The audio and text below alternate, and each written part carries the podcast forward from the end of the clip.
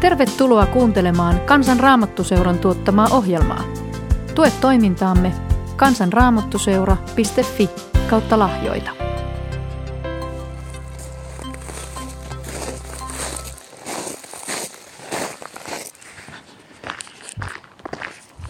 Morjes. Tervetuloa mun kanssa aamulenkille. Ne, jotka tuntee Kalle Virran, niin tietää, että se on jotakin aivan poikkeuksellista. Mutta niinhän tämä aika on poikkeuksellista. Aika nopeasti, kun jouduin etätyöhön, niin tajusin, että on pakko käydä aamulla lenkillä tai vähän ainakin kävelemässä korttelin ympäri, että jotenkin aivot herää ja pääsee työpäivään käsiksi. Rupesin tekemään sekä aamu- että iltalenkkejä. Se on ihan poikkeuksellista minulle. En ole koskaan ollut kauhean urheilullinen ihminen ja aina kokenut vähän huonoa omatuntoa siitä. Mutta ei tämä hassumpaa ole. Nyt on ollut aika ihania kauniita päiviä. Ja täytyy sanoa, että silmät on avautunut. Jotenkin kevät on tullut lähelle. Ja no, yhtäkkiä sitä huomaa, että linnut laulaa edelleen ja tuuli humisee ja puut huojuu. Maanviljelijät tekee maatöitä ja kääntää peltoa. Siinä on jotenkin semmoinen toivon näkökulma. Ja päivä päivältä huomaa, että hengästyykin vähemmän. Ehkä tämä tekee minulle ihan hyvää käydä vähän jolkottelemassa aamuisin ja iltaisin. Meillä on kotona ihan oikeastaan melkein talon kulmalta seuraavan kadun kulmasta lähtee tämmönen pieni metsätie. Se menee semmoisen kolmen kilometrin lenkin. Siinä on myöskin mahdollisuuksia poiketa pienemmille metsän meneville teille. Ja on ollut jotenkin käsittämätöntä, miten rauhoittavaa se on. Kyllä mä ymmärrän niitä, jotka, jotka sanoo, että, että metsä on parasta lääkettä verenpaineelle klassisen musiikin lisäksi. Noin valtavat kuuset tässä tien varressa jotenkin vakuuttaa, että kyllä tästä. Ollaan vaan hetki paikallaan, niin kyllä tää tästä. Tällä metsän siimeksessä yhtäkkiä lintujen laulu tuntuu paljon kovemmalta mitä oman arjen keskellä. Ja ajattelen, että puhuttelee aika paljon se, että, että synkänkin korven läpi voi kulkea pienen pieni polku. Sen ei tarvi olla kovin iso, kun sen silmä huomaa.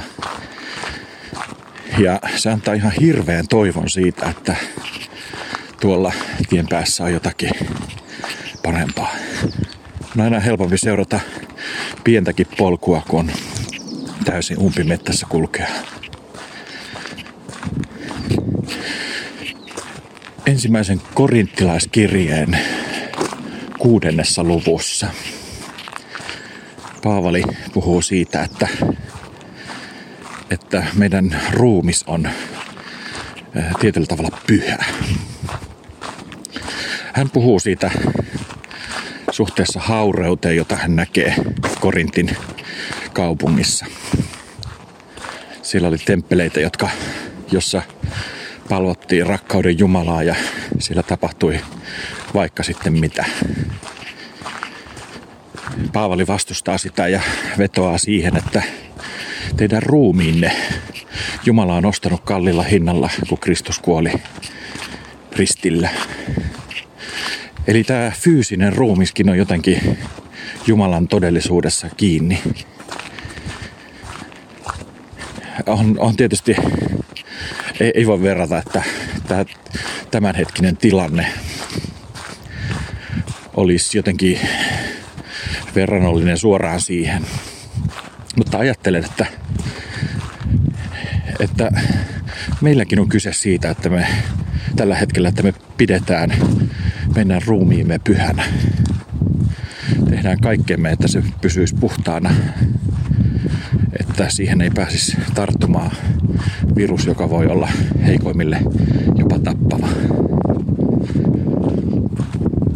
Jumalan rakkautta on se, että hän on antanut meille fyysisen olemuksen. Jumalan rakkautta on se, että myös Jumala on ottanut fyysisen olemuksen. Ja se fyysinen olemus meissä on myöskin rakkauden väline. Se me huomataan nyt, kun yhtäkkiä ei saakaan niin suoranaisesti halata toista tai edes kätellä. Kaupassakin täytyy vähän kiertää hyllyä, että ei sattu samalle makaronipussille kaikkien muiden kanssa samaan aikaan. Fyysinen olemus on Jumalan valtakunnan työssä tosi tärkeää. Monet papit esimerkiksi tämän korona-ajan alettua huomasi, että miten valtavan paljon he tekee töitä nimenomaan kehollansa. Lohdottavat, koskettavat kädellä toisen olkapäätä, halavat, onnittelevat kädestä pitäen. Ei vitsi, orava menee tuossa puussa. Oi oi, se rakentaa pesää. Toivoa sekin. Niin, siis missä papit halaa ja, ja jotenkin osoittaa lämpöä nimenomaan fyysisellä olemuksellaan. Valtava osa meidän kehosta on sidottu siihen, että, että me aistitaan asioita. Ja Jumala on rakentanut meidän fysiikkaamme ihan tosi laajan semmoisen sensorin, että missä tässä mennään. Siksi on ihan hirveän tärkeää, että me pidetään tästä huolta nyt. No, onhan mies sen aina ymmärtänyt, mutta laiskuuttani en ole näitä aamulenkkejä tullut tehneeksi. Ja siinäpä se onkin laiskuudessa. Lähteeköhän kaikki synti itse asiassa liikkeelle jollain tavalla laiskuudesta siitä, että äh, en viitti noudattaa sääntöjä. Mitä niistä? Ei niistä kuitenkaan mulle hyötyä tai tästä pääse vähemmällä. Niin, ja se oman kropankin väheksyminen, kai se lähtee liikkeelle siitä, että ei näe sitä hyötyä, mikä siitä voisi olla välittömästi itsessään. Täytyy hieman nähdä vaivaa ennen kuin rupeaa kokemaan niitä hyödyllisiä puolia. Tänä aamuna ei kauheasti paista aurinko. Tuo kuusi metsä tuossa vieressä näyttää aika synkältä, kun siellä ei aurinko vahvasti paista läpi. Normaalisti se aamulenkillä paistaa tuosta kuusien takaa kauniisti. Mutta jotakin toivon merkkejä kuitenkin tänäkin aamuna on luettavissa. Kun aloitin nämä aamulenkit viikko sitten, niin kaikki ojat ja purot oli vielä pakkasen takia jäässä. Nyt ne pikkuhiljaa alkaa sulaa. Ja yhtenä aamuna oli traktori ajanut tätä tietä, metsätietä pitkin. Tuolla metsän keskellä on aika isot pellot. Merkki siitä, että maanviljelijä on todennut, että nyt voi ruveta hommiin. Ja niinhän se oli käynyt ensimmäisen kierroksen siellä pyörähtämässä. Toivon merkkejä. Niitä meidän pitää oikeastaan tässä kohtaa etsiä ja kaivaa ja myöskin toisillemme osoittaa. On hirveän tärkeää, että, että me ei kadoteta sitä valoa näkyvistä, joka saattaa kuusen välistä vilahtaa. Ja silloin kun se vilahtaa, niin meidän on hyvä sanoa toisillemme, että hei, kato, tossa se nyt on. Toivo on ihan valtavan suuri voima ihmisten elämässä. Pidän aika paljon iltoja psykologien kanssa ja, ja he usein sanoo, että jos ihmisellä on pienikin toivo, niin hän selviää elämänsä koettelemuksesta. Jos toivon valo on jossakin tuolla edessä, niin huomiseen löytyy polku. Vaikka tällä hetkellä olisi tosi pimeätä. Toivo on ihan valtava, valtava parantava voima. Ja oikeastaan siihen me, me kristityt asetamme toivomme siihen, että Kristus on avannut sen tien ovelle, josta paistaa ikuisesti valo. Ja se ovi on rakosellaan. Se ei ole säpissä. Rakas ystävä, mulla vielä lenkki jatkuu, ei sun tarvii mun kanssa hölköttää täällä koko puolta tuntia. Mutta muista, että pyhä henki on sinun ruumiissasi. Sinun ruumiisi on pyhän hengen temppeli, jonka Jumala on kalliisti lunastanut. Jumalan valtakunta on sisäisesti meissä ja on meidän vastuulla myös pitää itsestämme ja toisistamme, myös meidän ruumiistamme ja tästä fyysisestä olemuksestamme huolta. Tällä hetkellä se tarkoittaa sitä, että me suojellaan niitä, jotka ruumissaan on heikommalla,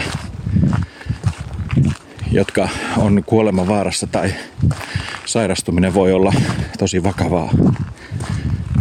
Me pidättäydymme jostakin yhteydenpidosta ja läheisistä kontakteista, jotta toiset vois elää parempaa elämää ja ylipäätään elää. Mutta muista kaikissa tilanteissa, että Jumala on kalliisti ostanut niin sinun fyysisen olemuksen kuin sinun sielusi. Ja hän on avannut sen oven, josta paistaa ikuinen valo, taivaan valo, johon kerran meidät kaikki kootaan. Ehkä se on vielä jotain parempaa kuin toi just nyt eteen avautuva peltomaisema, joka ravitsee mun sielua täällä maan päällä.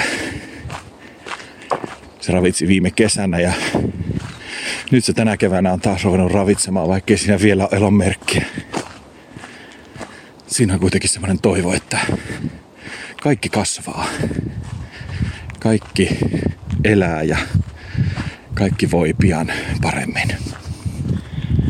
Siunatkoon sinua kaikkivaltias Jumala, Isä, Poika ja Pyhä Henki. Aamen.